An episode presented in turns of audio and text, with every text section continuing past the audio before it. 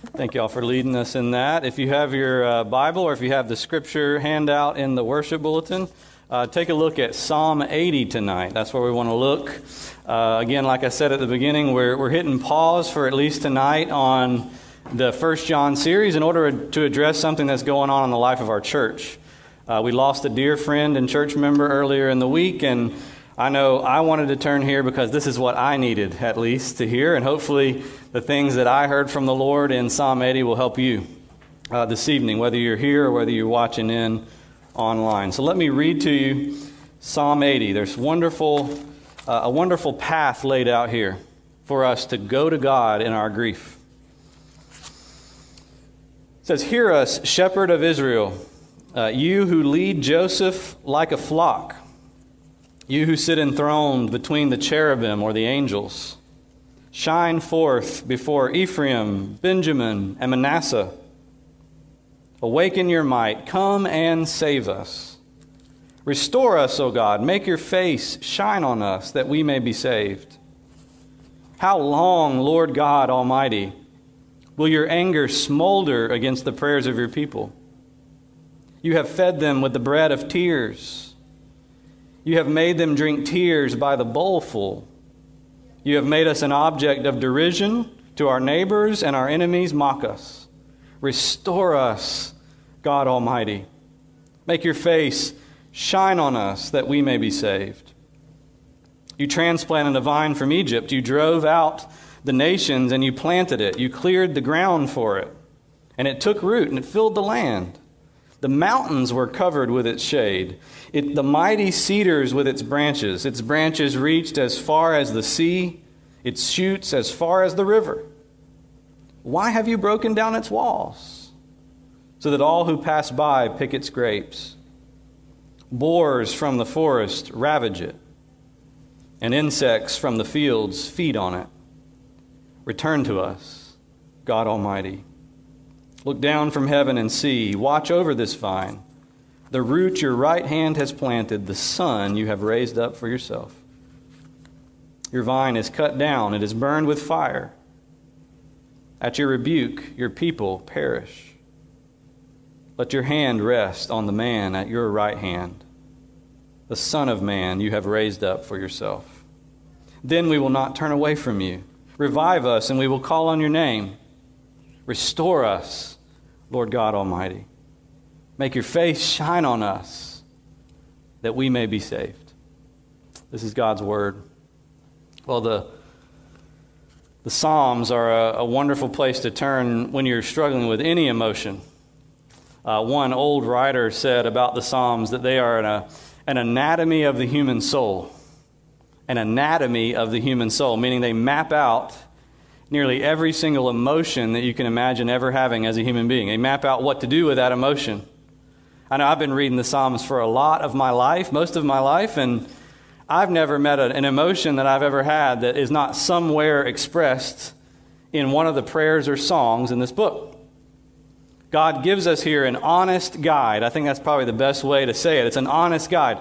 First of all, it's honest. You know, it doesn't fall into the, the normal trap that sometimes in church we fall into when it comes to our emotions. You know, this, you know the church trap, the, the trap of religiosity. Uh, we're too spiritual to have emotions. Sometimes we feel. We can't really show what we really think to the Lord. We have to put on our church face and church it up when we pray and make sure it's, it's, it's, it's fancy and all that. The Psalms don't do that. The emotions of the Psalms are very, very honest and very, very raw, no matter what emotion you're dealing with. But at the same time, they're an honest guide, you know. The Psalms help us not fall into another trap we tend to fall into, and this is one that is everywhere in our culture trying to convince us that this is the way we should go. That's the trap of just giving in to my emotions. Just overly identifying myself with my emotions. You are what you feel. And if you feel it, that must be who you are, and therefore you can't do anything about it. You just got to let it ride, right? You got to ride wherever that emotion takes you.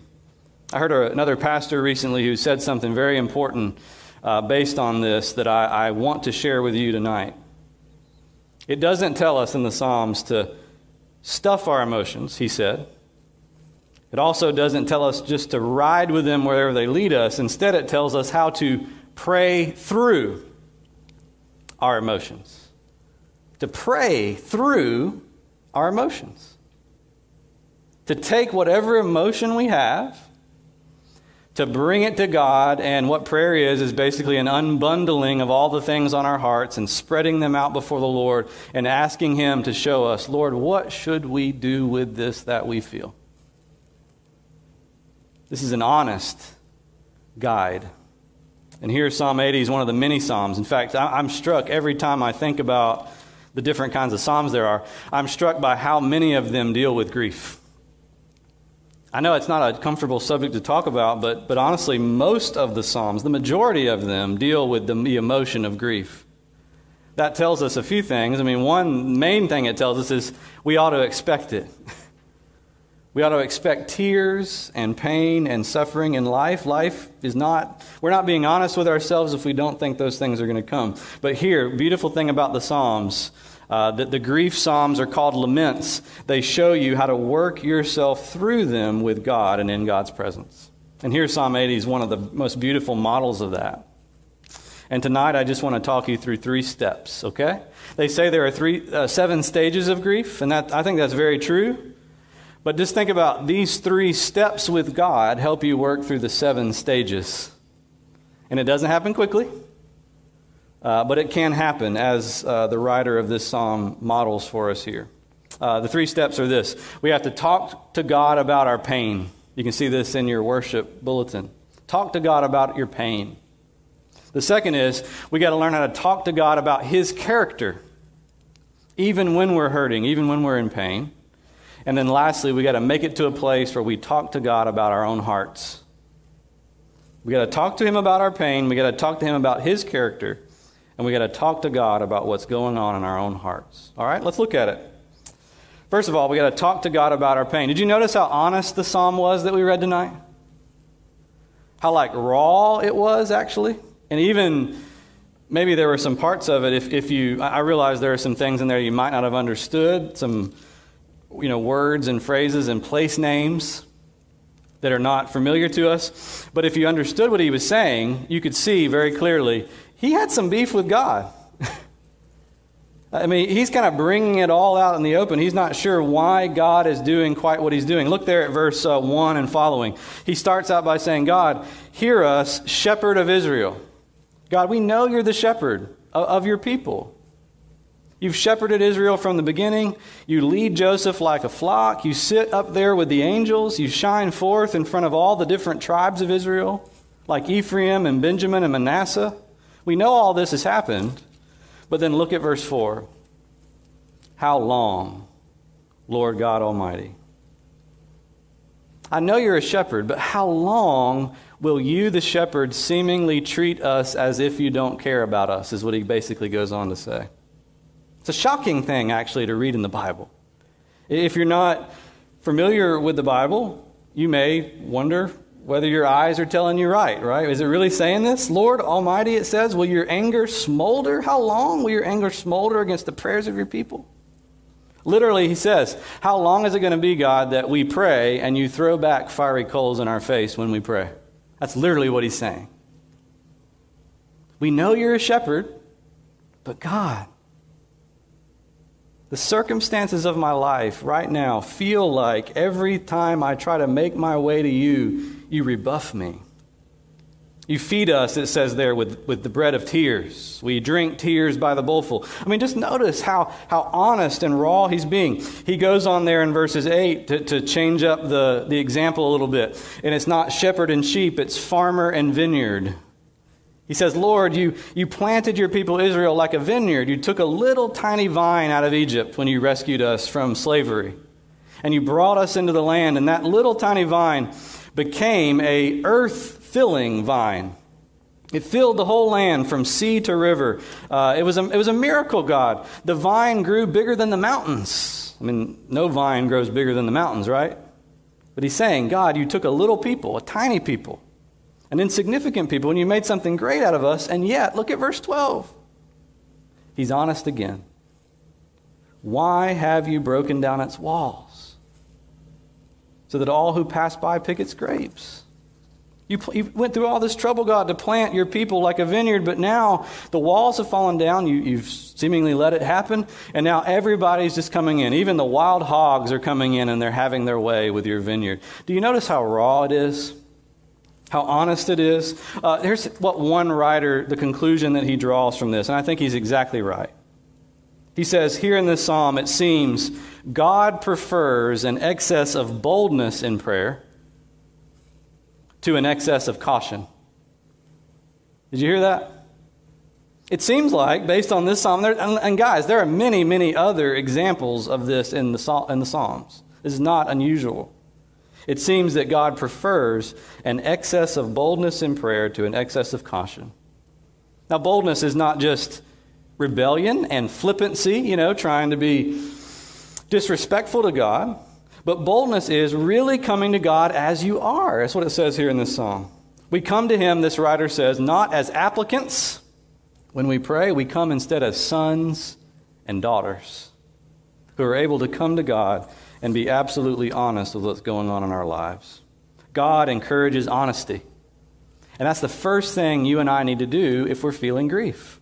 We got we to be honest with God.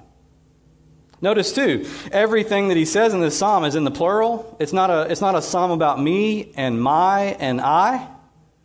Did you notice? This psalm is about us and we and our. In other words, this is a community lament. And what that teaches us is that we cannot bear the burden of grief alone.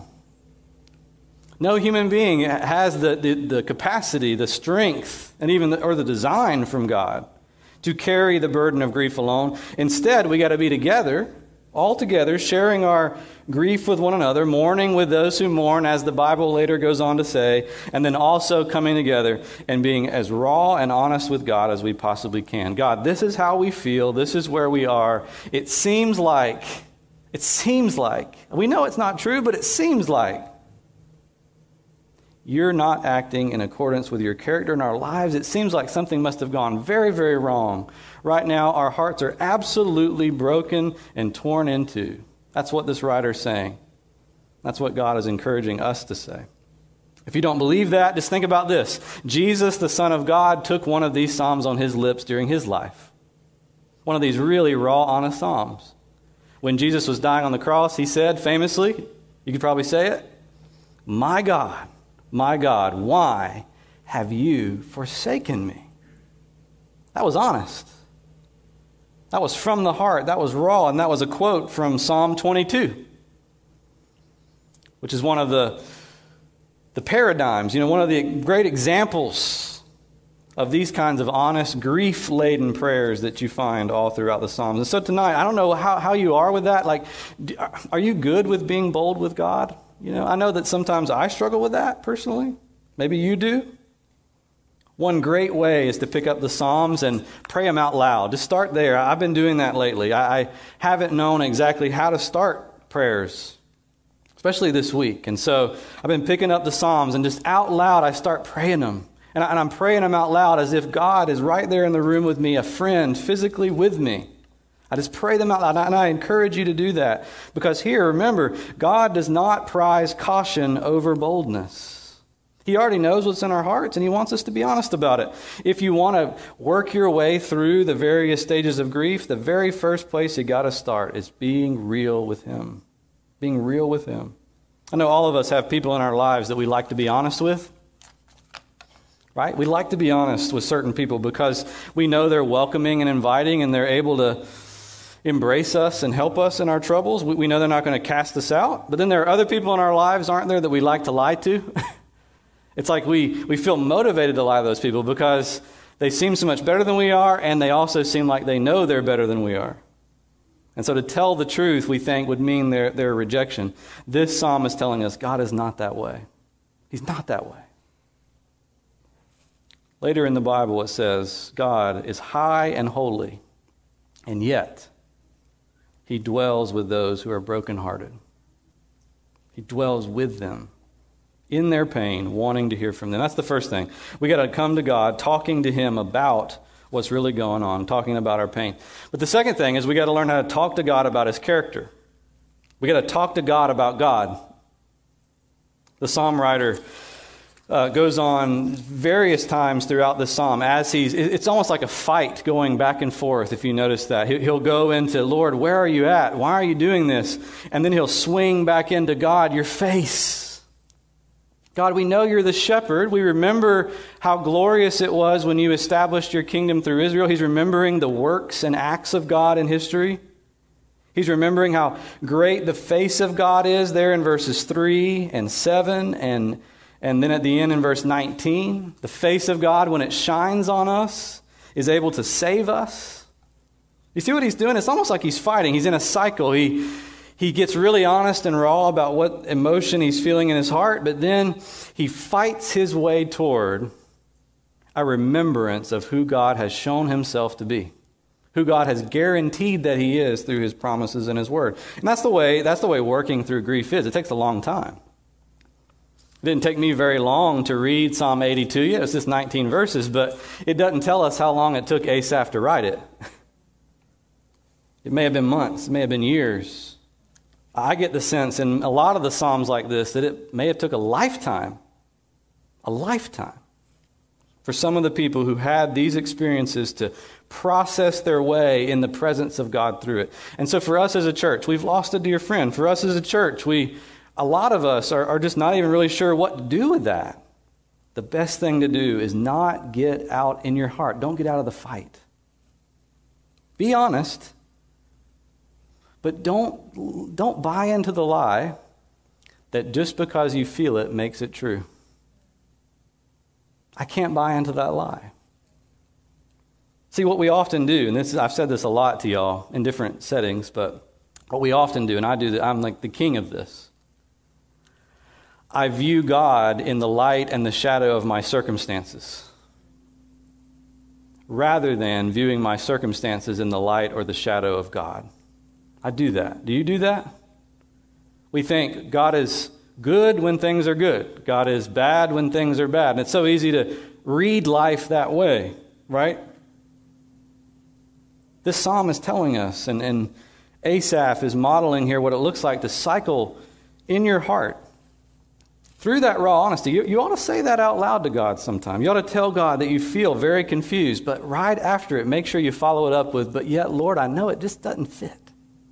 I know that there's something about you that you taught me, and, and there's ways that you've worked in my life and in our life that it really just helps me to understand uh, this a little bit better. And I want to see it now, not in the in light of the valley of the shadow of death, I want to see it in light of the you are with me, and so I will fear no evil. If you were, if you were at the memorial service yesterday, I, I said that I never realized until this week how deep the, the gap could be between, yes, I walk through the valley of the shadow of death, and, but I will fear no evil, for you are with me. Just a little comma in the Bible between those two, those two phrases, just a comma. And yet, isn't it true? Isn't it true that comma can feel like ages long? So hard to work through. Well, here's how you work through it you get with God.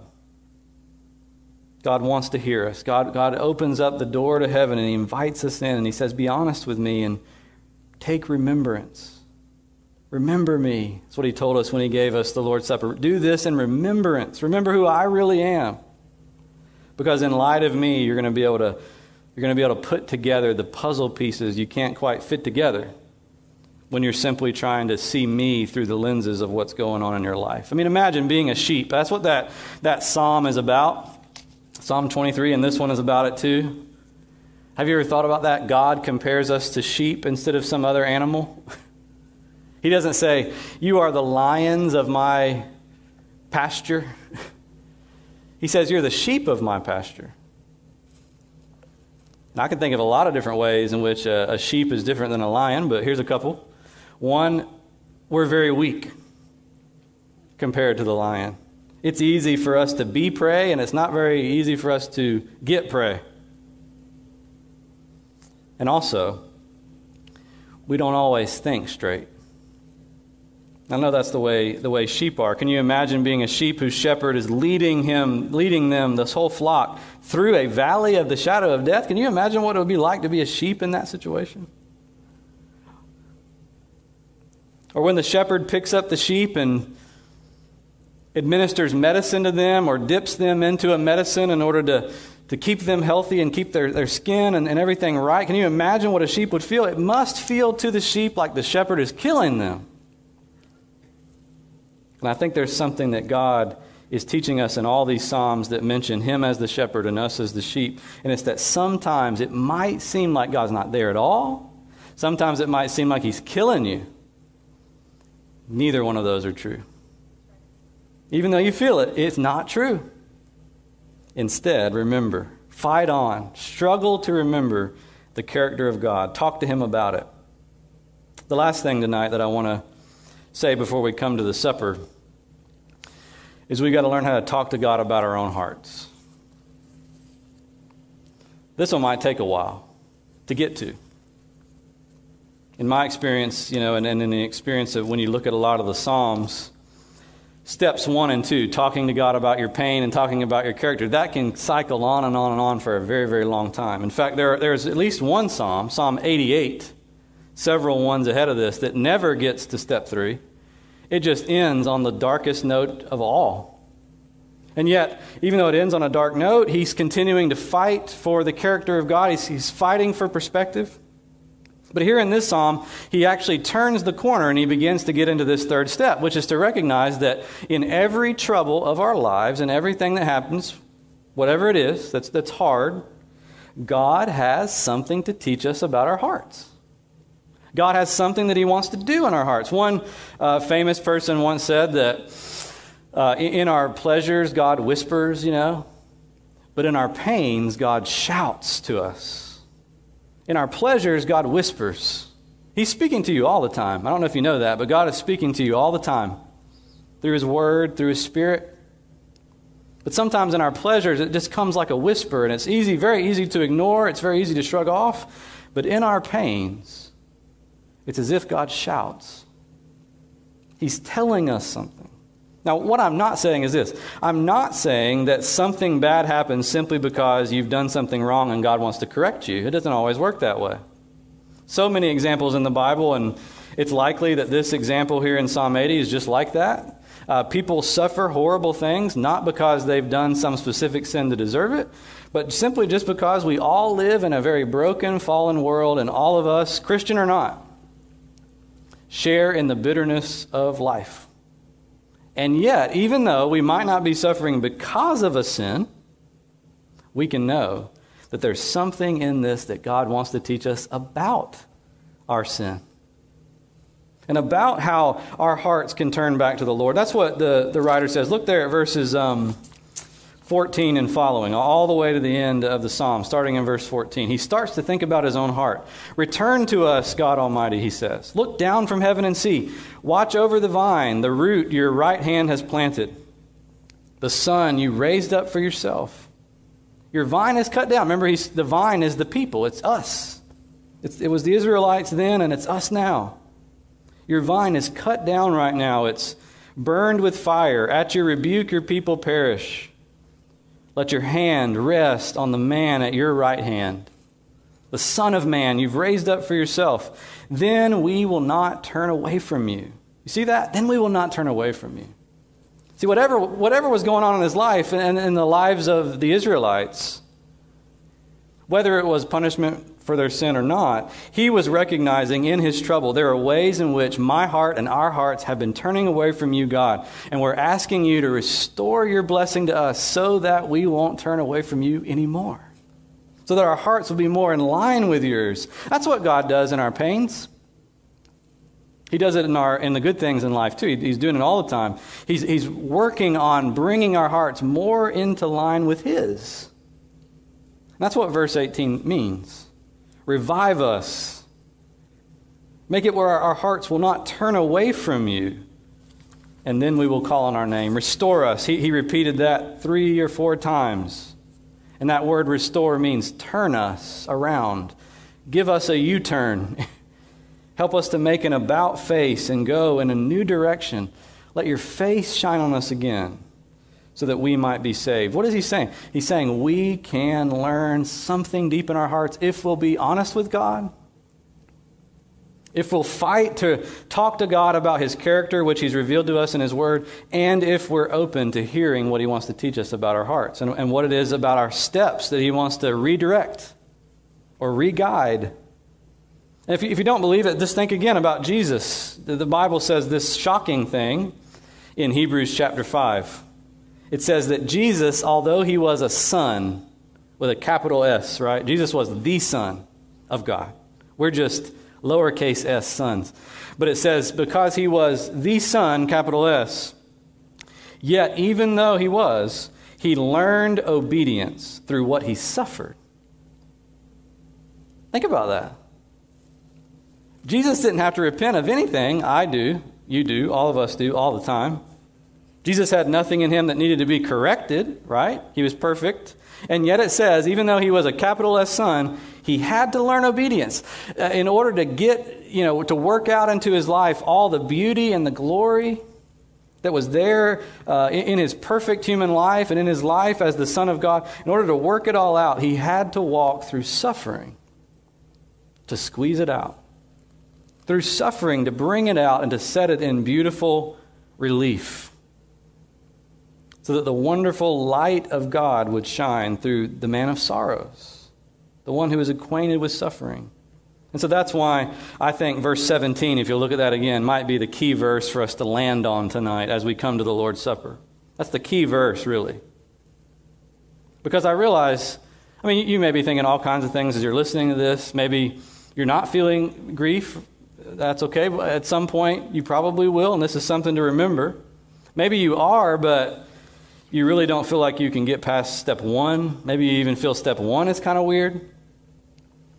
Maybe you're already fighting for step two, but you're having a really hard time conceiving of how you'll ever get to step three. Verse 17 is comfort to every one of our hearts. Look at what it says. Let your hand rest on the man at your right hand, the Son of Man you have raised up for yourself. Now, it's pretty clear to me that he was talking about Israel still. Israel was the, the sheep. Israel was the vine. Israel was this man, uh, God, his right hand man, God's right hand man. And yet, it's impossible to read verse 17 as Christians and not think about the right hand man of God. The one who came into the world, born of Israel, and yet he was the one to truly be the, the faithful Israelite, Jesus himself. He was the Son of Man that God put to death, and raised up for himself. Listen to what it says. Rest your hand on that man tonight. This is the comfort for every one of us. No matter what you're going through, no matter what you're feeling, this is how you can know you can go to God in your grief. This is how we know we can come to the table tonight and receive there not a stiff arm of rejection, but receive an embrace. It's because God's hand of judgment was placed on the man at his right hand, Jesus. The Son of Man that God raised up for himself received the hand of judgment once and for all. Every bit of the, the judgment that your sin and mine deserve was laid on Jesus, so that now the hand of God could come on us, his people, but not as a hand of judgment, but as a hand of blessing. Now, if that doesn't make us want to be honest with God, if that doesn't make us want to go to God and to recognize that even in this dark valley that we're in, we are seated with Him in heavenly places because of Jesus. And therefore, there is always, always, always hope. Isn't that right? Would you pray with me?